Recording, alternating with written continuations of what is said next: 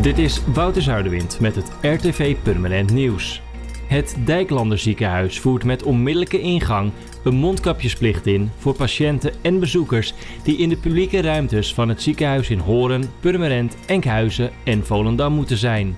Ook medewerkers dragen in openbare ruimtes, polyklinieken en verpleegafdelingen vanaf nu een mondkapje. Het ziekenhuis volgt hiermee de maatregelen die door het kabinet is geadviseerd. Ook wordt het aantal bezoekers dat langs mag komen op ziekenbezoek vanaf vandaag beperkt. De veiligheidsregio Zaanstreek-Waterland maakt geen gebruik van de mogelijkheid die door het kabinet is geboden om gebouwen van groot belang een ontheffing te verlenen op maximale groepsgrootte. Nadat de vraag om een ontheffing met name vanuit theaters kwam, heeft de veiligheidsregio deze optie afgewogen en besloten om met de snel stijgende cijfers de volksgezondheid voorop te zetten.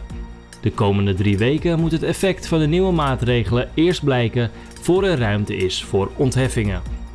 De politie heeft drie verdachten aangehouden naar aanleiding van het incident op station Purmerend Overweren afgelopen dinsdagmiddag, waarbij iemand werd gestoken. De politie kreeg die middag een melding over een grote vechtpartij met een groep van ongeveer twintig personen.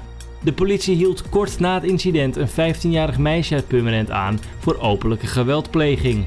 Diezelfde dag werd hiervoor ook een zestienjarig meisje uit Edam aangehouden. Woensdag werd een derde verdachte, een vijftienjarige jongen uit Purmerend, aangehouden. De eerste twee verdachten zitten nog vast. De vijftienjarige jongen is inmiddels heengezonden, maar blijft verdachte in de zaak. De recherche doet verder onderzoek. En N H Nieuws meldde gisteren dat de Sinterklaasintocht in Purmerend op alternatieve wijze zal doorgaan.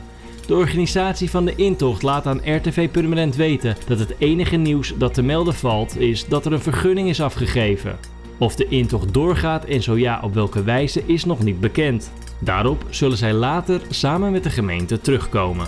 Voor meer nieuws kijk of luister je natuurlijk naar R T V Purmerend, volg je onze socials of ga je naar r t v purmerend punt n l.